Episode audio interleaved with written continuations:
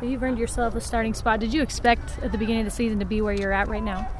Uh, I didn't ex- uh, expect to start, obviously, because we had a ton of, I don't know, corners coming in. And I was like, I'm going to compete and hope for a starting spot and uh, just help uh, getting better with Mike Davis and Troy. We just make each other better. And so it helped me compete harder and want to start. And so that's what motivated me. And I got the starting job. So. What do you think has done it for you? What, what earned you that spot? Uh, just uh, working on my technique because I was I wasn't like the best corner out there, but uh, I was like physical, and a lot of corners aren't very physical, and I feel like that helped me. And then Coach Gilford also helped me stay more patient, and so working on my patience, not just lunging and missing at the receiver, helped me.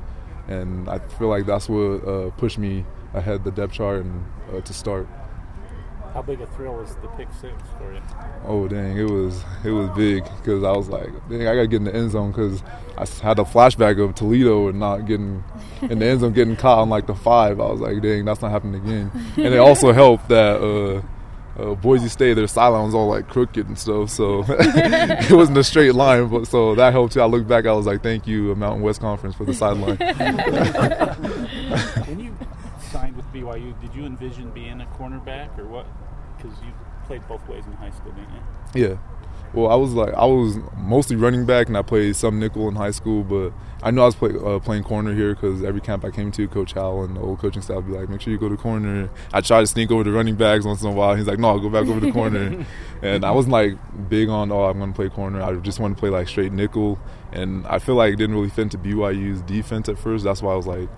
Uh, thinking about changing commitments, like going to San Diego State or Utah. Those teams I played like more nickel and straight man-to-man coverage, but uh, he helped me learn my position on like just zoning and all that. But so it all worked out in the end. Obviously, I'm corner now, and I've been trying to work harder and harder on my position and get better at what I do.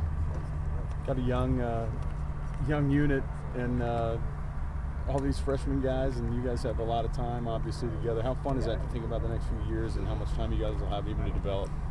Uh, it's it's fun to see because just now we had like Chris Wilcox, all of them. They've been playing early too, and I wish I had the opportunity as a true freshman, but obviously uh, that didn't work out, and I had to sit out that whole last year. But it's uh, we love each other in the our meeting rooms. We all have fun. We learn from each other, uh, and having Mike Davis, the only senior, it just uh, shows like how much talent we got at a young age, and uh, BYU is going to have good DBs for a long time. So does last year count as a redshirt year for you, or, or do you still have that available? No, it counts as a red shirt because like my situation was kind of different. Like how if you red shirt, you can like go to bowl games, the coach can travel you. But like with my NCAA stuff, with the grades and stuff, that didn't work out, so I couldn't like go to the bowl game even. So it was just like a straight just red shirt. Mm-hmm. But they said I'd have like four more years, so this is my considered my freshman year. yeah, years yeah. Right now. UMass plays an offensive scheme that's kind of an empty formation.